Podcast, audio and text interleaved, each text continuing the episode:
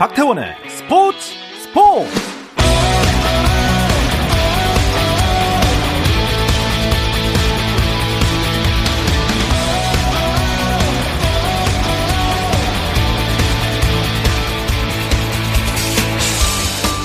스포츠가 있는 저녁 어떠신가요? 아나운서 박태원입니다. 2021년을 보내는 오늘 2022년의 감동을 미리 느껴보는 건 어떨까요?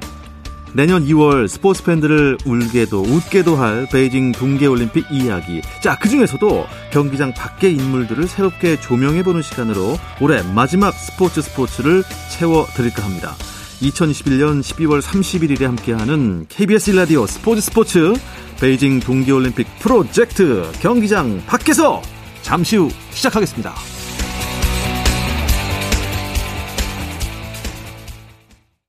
네, 이 노래는 들을 때마다 가슴 한 켠이 짜릿해지는 걸 느낍니다.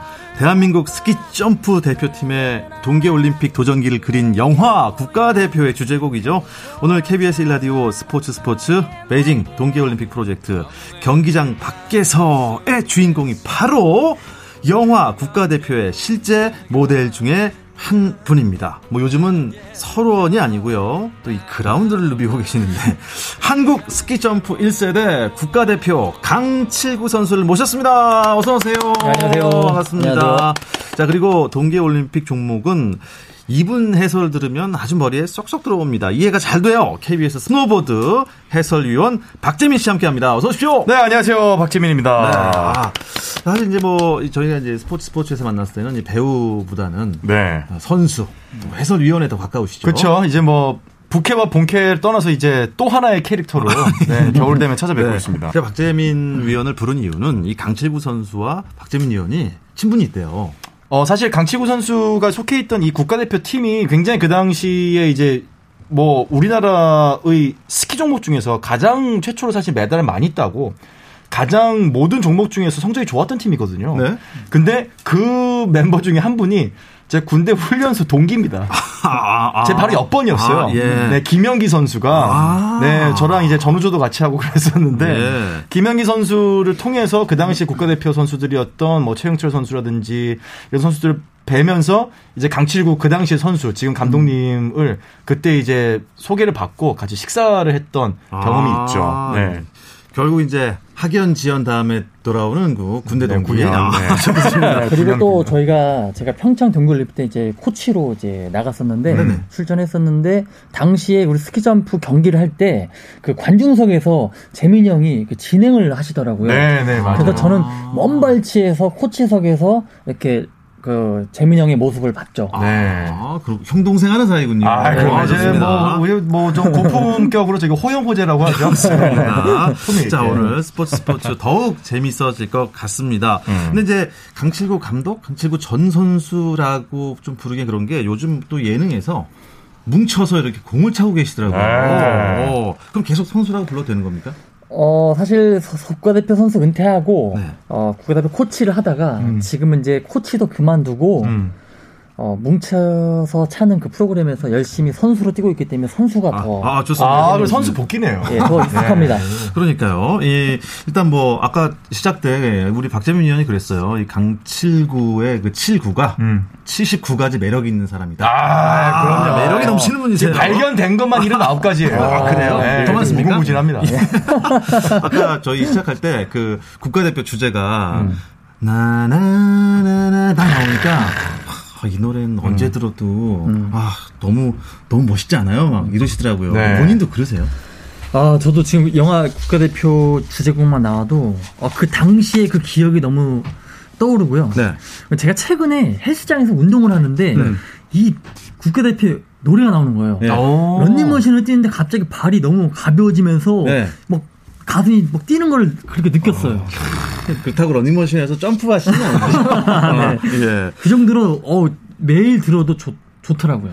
그러면. 당시 그 영화 속에서 역할이 네. 그때 김지석 씨가 맡았던 역할? 네. 그게 본인 역할입니까? 네, 맞습니다. 영화상에서 사실 소년가장으로 나오고 맞아요, 맞아요, 맞아요. 뭐. 남동생이 있는 걸로 나오는데 음. 사실 당시에 영화를 만들 었을 당시에 제가 그 가장 형편이 좋았던 건 아니었고요. 음. 어려운 환경에서 훈련했던 그런 어, 부분을 영화로 만든 거고 네. 예, 또 남성 남동생이 있는 걸로 나오는데 사실 여동생이 아, 있습니다. 아, 네. 약간 각색이 된 거군요. 네, 사실 좀 재밌는 거는 영화 맨 초반부에 이제 그 이제 가족 상봉을 위한 이 프로그램을 진행하는 장면이 나와요. 예. 거기에 갑자기 뜬금없이 이제 엑스트라 몇 분이 막 싸웁니다. 네. 네, 앞자리에 앉아있던. 네. 그분들이 실제 이 스키 국가대표 선수들이었어요. 아 그래요? 네, 그러니까 본인들이 직접 출연해가지고. 맞아요. 아, 맞고 까메오 이거- 출연 이거? 예 이거 아는 사람들 별로 없는데 재민 형이 진짜 오. 저희가 친하다는 걸 증명하는 거예요. 어 이건 다시 다시 찾아봐야 되잖아요. 네, 그 장면을. 첫 장면을 보시면은, 아. 아, 싸우는 분들 보면은, 네. 네. 어, 풋풋했던 그 당시 스키 국가대표 선수들을 만나볼 수 있습니다. 야, 근데 저- 처음에 이제 그 스키 점프를 어떻게 시작하시게 된 거예요? 어, 그러게요. 당시 저희는 다 무주 출신들이었고요. 음. 그, 음. 렇기 때문에 거기 무주가 왜 스키 점프가 생겼냐면 동계 올림픽을 유치하기 위해서 네. 그 인근 학교에 있는 다니고 있는 학생들을 선발을 선수로 선발했거든요. 네. 근데 저희 선수들이 다다 동네 형 동생들이에요. 음. 뭐 멀리 떨어져 있으면 차로 5분 거리에 다 살고 있기 어, 때문에 예. 자연스럽게 서로 다 가까운 데에서 형 동생 하던 사람들이 어, 선수가 된 거죠. 아, 근데 다른 종목도 아니고 뭐 스- 눈에서 하는 건 많은데 스키 점프를 딱 하라고 했을 때 그때 느낌이 어떠셨어요?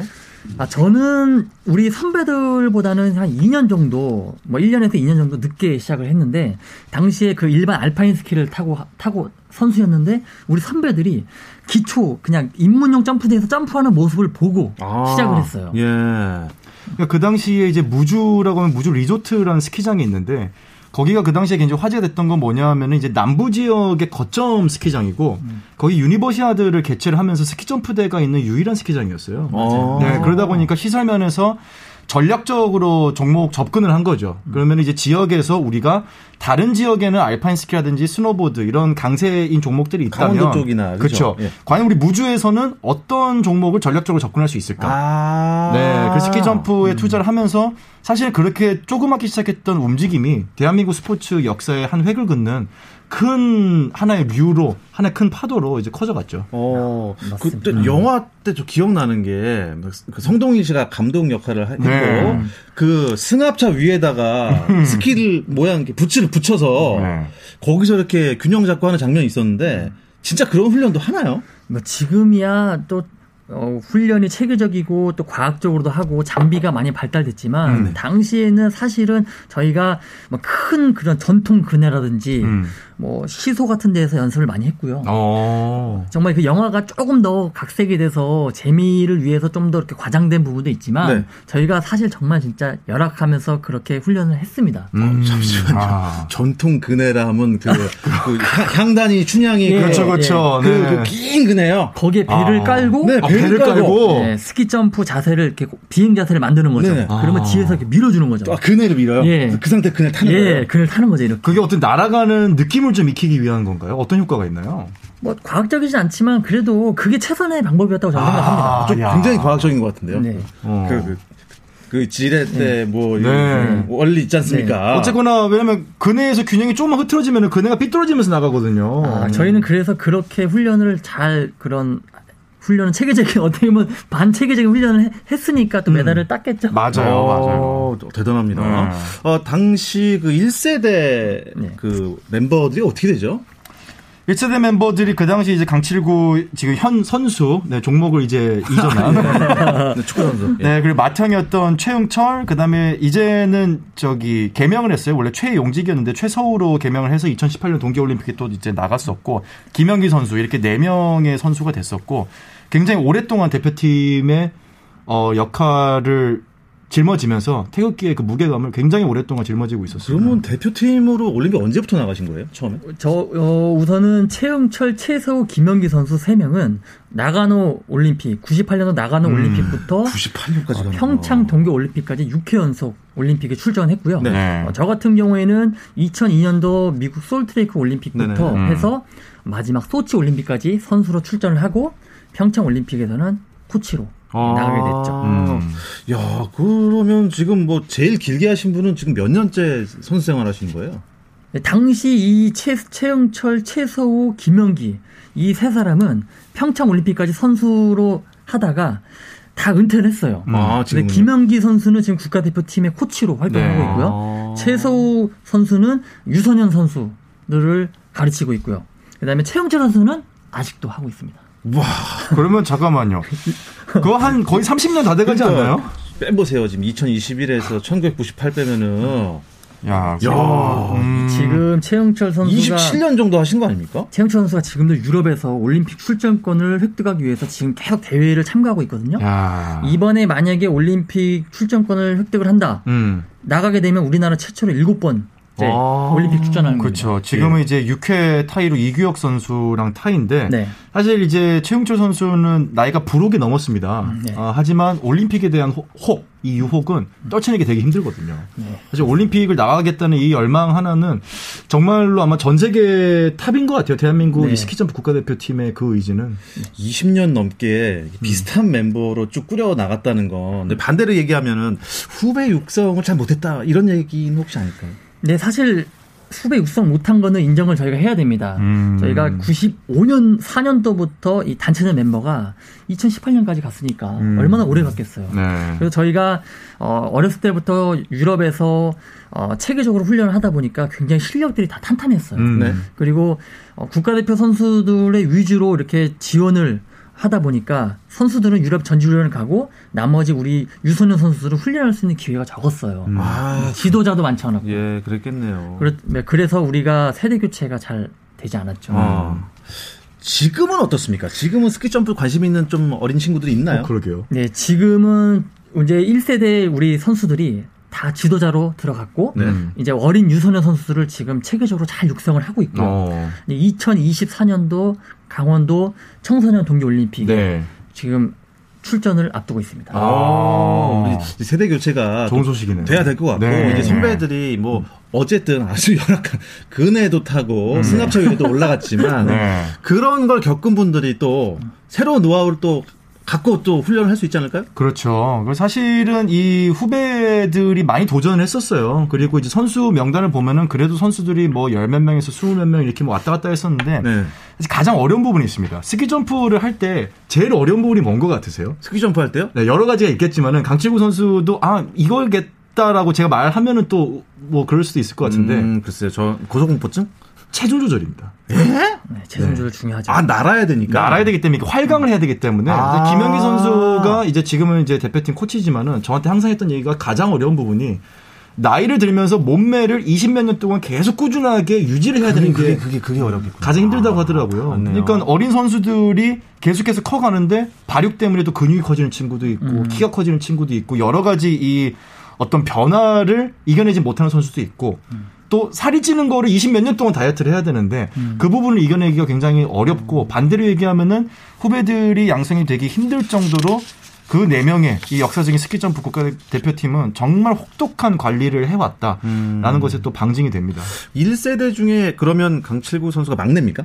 예, 저희가 1세대 중에서 제가 막내죠. 아, 영화에서도 맞아요. 네. 막내 역할이었는데 네. 은퇴는 또 제일 먼저 하셨어요. 음. 네, 제가 평창 올림픽을 2년 앞두고 제가 가장 먼저 은퇴를 했거든요. 은퇴를 제가 왜 그 한참 그 소치 올림픽을 끝나고 나서부터 제가 이제 너무 어 선수로서의 그 시야가 적어지더라고요. 네. 어느 순간부터 지도자의 그런 시야가 생기게 되고 꼭, 꼭 지도자를 한번 해보고 싶다라는 아. 생각을 하면서 2년 동안 준비를 했고 아. 그 이후에 이제 2016년도에 지도자로 전향을 했죠. 어, 음. 뭐 선수로서의 재능 충분히 있었지만 지도자로서 더 잘할 수 있겠다. 음. 네. 약간 그런 게 있었나 봐요.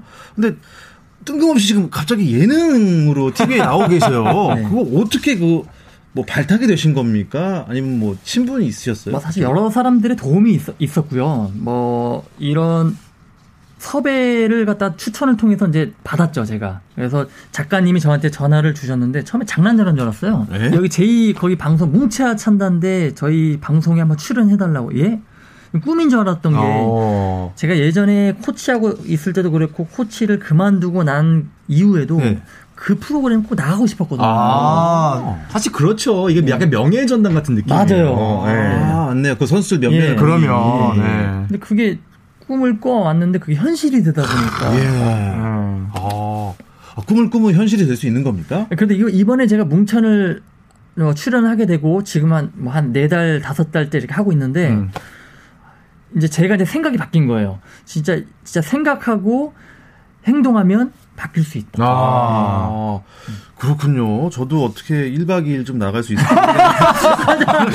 그- 생각해도 안 바뀌는 것들도 종종 있더라고요. 예, 제 인생도 그, 크게 바뀌지 않았어요. 아, 평창 이후로. 그래도 예능을 먼저 하신 박재민 생각에 딱 봐도 왜냐면 어, 예전 그 국가대표 영화 주인공 강칠구 선수가 예능에 나와서 스키 점프에 대해서 다시 국민들한테 부각을 시킨다. 아, 이것도 동계 스포츠에 대한 또, 또 다른 홍보 아니겠습니까? 그러면 이만한 홍보가 없죠. 사실 이제 뭉찬을 보면은 그 축구하는 프로그램을 보면은 동계와 하계 종목 선수들이 섞여 있어요. 맞아요. 근데 올림픽을 보면 아시겠지만은 동계 종목이 현격하게 숫자가 적습니다. 네. 이 파이를 봤을 때 네. 종목 숫자도 적고 선수도 적고 그런 면에서 봤을 때 저는 또 동계인으로서 뭐 또 하계인이기도 하지만 동계인으로서 강채구 선수가 나와서 이 스키 종목의 대표 선수를 이렇게 띄워주니까 아 굉장히 좋죠. 홍보가 더 많이 됐으면 좋겠습니다. 아, 그렇군요. 어쨌든 오늘 강칠구 선수가 나왔으니까 음. 스키 점프 그 기술적인 면또 아. 우리가 어떻게 보면 재밌게 볼 수 있을까? 요거 좀 더 분석하면 좋을 텐데요. 네네. 자세한 얘기 잠시 쉬었다 와서 나누겠습니다. 화이팅! 화이팅! 우리 화이팅! 우리 화이팅! 짜릿함이 살아있는 시간 스포츠 스포츠 박태원 아나운서와 함께합니다. 선술만큼이나 올림픽의 진심인 경기장 밖의 인물들을 만나는 시간. KBS 1라디오 스포츠 스포츠 베이징 동계올림픽 프로젝트 경기장 밖에서 함께하고 계십니다. 오늘은 한국 스키 점프 1세대 영화 국가대표의 실제 모델인 강칠구 선수 만나고 있습니다. 그리고 박재민 KBS 스노보드 해설위원도 함께하고 계신데요. 네. 스키 점프라는 종목은 일단 제가 영화상으로 본 느낌만 음, 네 말씀드리자면 어, 스키를 좀 긴 스키더라고요 넓고 스키를 타고 급경사면을 빠른 속도로 내려오다가 끝에 가서 점프 그리고 멀리 날아가는 거 그거죠 단순하게 설명 맞습니다. 네. 그 스키를 타고 35도에서 37도의 이 정해진 규정 급사면이 있습니다. 거기를 이제 다른 추진력을 얻지 않고 그대로 이 중력가 속도를 이용해 가지고 네, 내려오면서 네, 네. 점프를 해 가지고 100m 내외의 이 경기장에 착지라는 종목인데요. 1924년 샤모니 동계올림픽부터 정식 종목으로 채택이 됐고 오랫동안 남자들의 전유물의 스포츠로 이제 상징적으로 유지가 되어 오다가 이제 스포츠에서도 급격한 바람이 불면서 여성들도 참가할 수 있는 이 여성부가 2014년 소치 대회 때 어. 처음으로 열리기 시작했습니다. 야 이게 이제 빠른 속도라 하면 최고 속도가 몇 킬로나 나올까요? 저희가 보통 이제 올림픽에서 normal hill과 large hill이 있는데 음. normal hill 같은 경우에는 80km 중반대가 나오고요. 어. large hill 같은 경우에는 90km 초중반이 나옵니다. 아, 근데 우리 선 10킬로요? 근데 우리 선수들이 우리 선수들이 체감하는 그런 속도는 굉장히 느려요. 음. 예. 그래서 어, 왜 이렇게 느린 거야라고 생각하는 경우가 되게 많이 있어요. 아 본인은요? 예. 그 내려오는 본인은 예. 그런 8, 90km의 그 가속도 가속력이 느리게 느껴져요. 아, 저희가. 그럴 수 있어요. 왜냐하면은 이 슬로프 경사면이 이제 슬로프라고 하는데 거기가 별다른 기구 없이 그냥 정말 하얀 눈이 쭉 이어져 있잖아요. 네. 모든 스키 종목이 어느 정도 임계점을 넘어가면은 속도의 감각이 느껴지지 않습니다. 이 화이트아웃이라고 하는데. 어, 전문가야 진짜 전문가. 네. 네. 아 근데 저는 궁금한 거 있었어요. 네. 이 앉아서 출발하잖아요. 네. 그때 앉아 있는 이 앉은 발을 밀거나 좀 추진력을 얻을 수는 없나요? 괜찮습니다. 밀어도 됩니다. 아 밀어도 되나요? 네. 아 근데 세게 안 밀더라고요 선수들이. 그게 세게 민다고 속도가 빨라질 거라고 생각하시는데 네. 생각보다 그 레일이 저희가 스키에 홈이 있습니다. 네, 양쪽에 네. 홈을 홈을 타고 가기 때문에 음. 그 홈을 마찰력이 없어야지만이 가속도가 붙지. 아. 그 밀어가지고 처음에는 또 빠를 수도 있습니다. 네. 근데 저희는 보통 선수들이 처음에 수- 어, 기술적으로 봤을 때 출발했을 때 자세를 먼저 안정적으로 잡아놓고 가냐, 아. 아니면 선수가 자신감 있이 밀어서 가냐. 이 분류가 여러 분류의 선수들이 있습니다. 아, 뭐 그 스타트는 각자 다르지만 네, 네. 결국에는 마찰력을 최소한으로 만들어서 가속도를 최대한으로 만들어서 또뭐 각도가 또 있겠죠 점프하는 각도가 네. 아 그래서 비거리를 많이 만드는 거 네. 근데 전혀 지금 그 보면은 그 용평에 있는 스키장 거기 최고 상급자 코스 있잖아요 네. 그 은빛 코스 음. 거기 오- 올라 이렇게 내려 올라갔다가요. 네. 그냥 다시 리프트 타고 내려왔습니다. 아, 네. 그런 분들 많습니다. 왜냐면 네. 봤는데 아, 바다 바닥이 안 보여요. 그거를 근데 그게 그 각도가 그러니까 눈물이 가득 차 가지고 안 보이시는 네. 거예요. 아 그래요? 아니 이렇게 내려가려고 하는데 땅이 안 보이더라고요. 아. 그래서 다시 돌아왔습니다. 네. 근데 거기보다 각도가 더 되는 거 아니에요? 근데 저는 이제 실제로 그런 질문을 되게 많이 받아요. 음, 음. 스키 점프 안 무섭냐? 음. 안 무서워요? 놀이기구 타면 안 무섭냐? 음. 무서워요. 예? 무서워요. 달라요. 야, 지- 너무 의외인데 이거? 어, 스키 점프대에 올라가면 제가 컨트롤이 가능하고 스스로 컨트롤이 가능하고 안전하다고 생각을 하는데 네. 알파인 스키나 경사면 이렇게 가파른 데 가면 불안해요. 아. 불안하고 놀이기구도 제가 컨트롤할 수 없기 때문에 무서워요. 네. 아, 근데 이거 마치 그 불쇼 하는 분들한테 불은 뜨겁나요? 아, 뜨거워요. 이런 느낌이네요. 근데 아니 정말로 이 스키 점프 종목이 워낙 위험한 종목이잖아요. 음. 착지 실수 때 크게 다치는 선수도 있나요? 사실 어느 정도 우리가 월드컵이나 세계 선수권 대회에 나갈 실력이 되는 선수들은 부상을 거의 당하지 않아요. 음. 처음에 시작한 선수들은 뭐 찰과상 정도 네. 그리고 만약에 선수들이 올림픽 정도 실력이 되는 선수들이 넘어지는 경우는 어, 갑작스러운 그 바람의 바람. 변화 네. 아. 또는 장비의 문제로 아. 인해서 1년에 한두 번 넘어질까 말까 합니다. 음. 아, 근데 그 한두 번 사고가 나면 큰 사고가 나겠네요. 뭐, 태- 아, 뭐, 생각보다 이렇게 크게 다치지는 않아요. 저희가 그렇게, 높이서 떨어진다기보다는 경사면을 어, 따라서 날아가기 어, 때문에. 그래요. 네. 그래서 실제로 국가대표에서 나오는 부상 장면은 네. 거의 보기 힘듭니다. 네. 어, 영화에서는 진짜 막 섬찟하게 네, 사고가 네. 나서. 그러니까 제가 착지를 하면서 활강하는 각도와 네. 이 경기장의 각도가 거의 비슷해요. 맞아요. 그러다 보니까 충격도 굉장히 좀 생각보다는 네. 적고 예. 안전합니다. 예, 아우 그렇군요. 음. 이게 아까 말씀 해 주신 거가 normal hill은 한 80km, large hill이 네. 한 90km 정도라고 했는데, 네. 어, 이 가- 각도가 다른 겁니까? 이제 길이가, 차, 길이의 길이가, 차이가 있는 겁니다. 네. 보통 뭐, large hill, normal hill 선수가 다르냐, 하- 이렇게 질문하시는 분들이 많은데, 네네. 똑같은 선수들이 아. normal hill과 large hill 음. 경기를 하고, 여자 선수들 같은 경우에는 normal hill 경기만 있습니다. 아. 그래서 도약 때부터 착지 구간까지 비행 거리를 주로 얘기를 하고요. 이제 점프대의 크기가 좀 달라요. 조금 작고 크고. 이제 normal hill은 뭐 75m에서 95m 정도라고 하면은 100m 이상이면 large hill 이렇게 얘기를 한다고 하는데요. 일단은 경기장 도약대 규모가 좀 다르다 이렇게 이해하시면 되겠습니다. 음, 여자분은 large hill은 없다고 말씀하셨고. 대신에 이번 베이징 올림픽에서는 혼성 단체전이 생겨서, 네.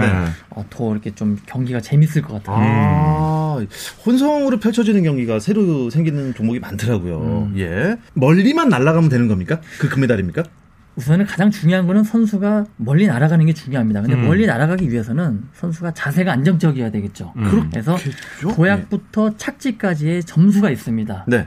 다섯 명의 심판이 있고 20점 만점에 아. 그 점수가 20점 만점 중에서 다섯 명의 심판 중에서 세 명의 심판만 높은 점수, 낮은 점수 빼고 세 명의 심판을 아? 합산하게 되죠. 네. 어, 상, 상당히 합리적이네요. 음. 어, high low라고 하는데요. 보통 이런 예술 점수는 high low를 좀 빼거든요. 피겨도 그렇고 이제 뭐 스노보드도 그런데 거리 점수와 자세 점수를 종합적으로 해가지고 비행 점수 60점, 자세 점수 20점을 해가지고 그렇게 점수를 매깁니다. 근데 네. 또 최근에는 또 달라진 게 있어요. 어, 어, 네. 바람 점수도 있고 게이트 보상 점수도 있어가지고 오. 그 올림픽에서 우리가 이제 이- 우리 일반 분들이 스키 점프 경기를 딱 보시면 많이 헷갈려 하시는 분들이 많이 계실 거예요. 음. 어? 저 선수는 비거리가 더 많이 나오는데 왜 순위가 더 내려가 있지? 어, 그러게요, 그러게요. 음. 저희가 어, 2011년도부터 게이트와 바람의 보상 점수가 생겼어요. 아. 실외 종목이기 때문에 바람의 영향을 많이 받아요. 음, 그렇겠죠. 음.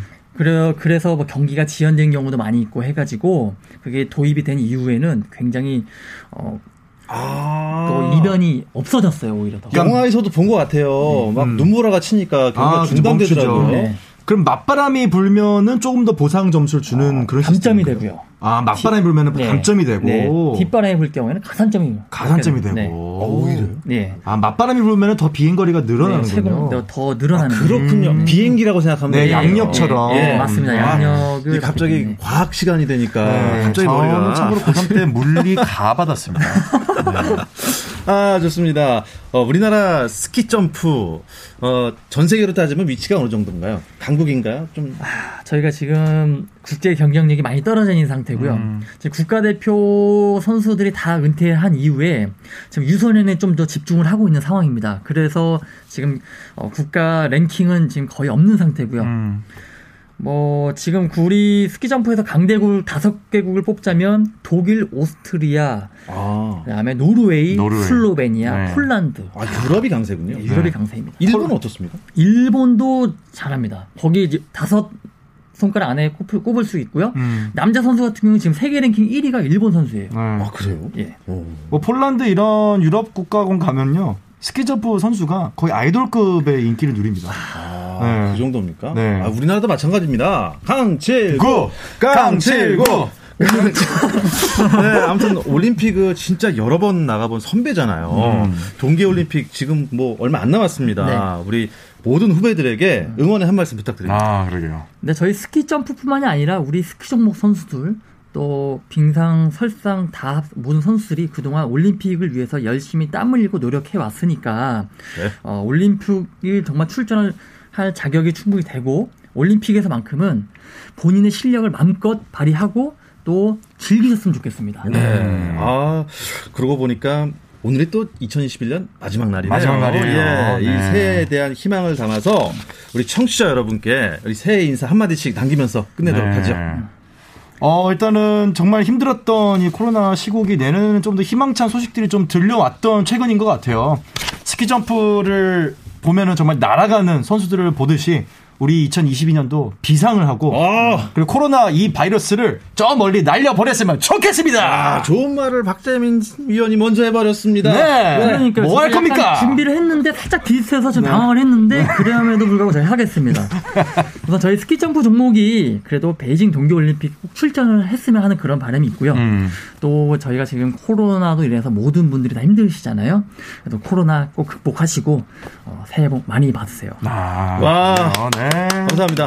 네, KBS 일라디오 스포츠 스포츠 베이징 동계올림픽 프로젝트 경기장 밖에서 한국 스키 점프 1세대 강칠구 선수와 함께했습니다. 그리고 박재민 KBS 스노보드 해설위원도 수고하셨습니다. 두 분 고맙습니다. 감사합니다. 감사합니다.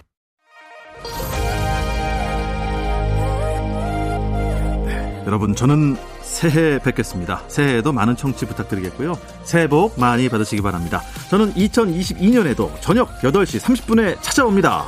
박태원의 스포츠 스포츠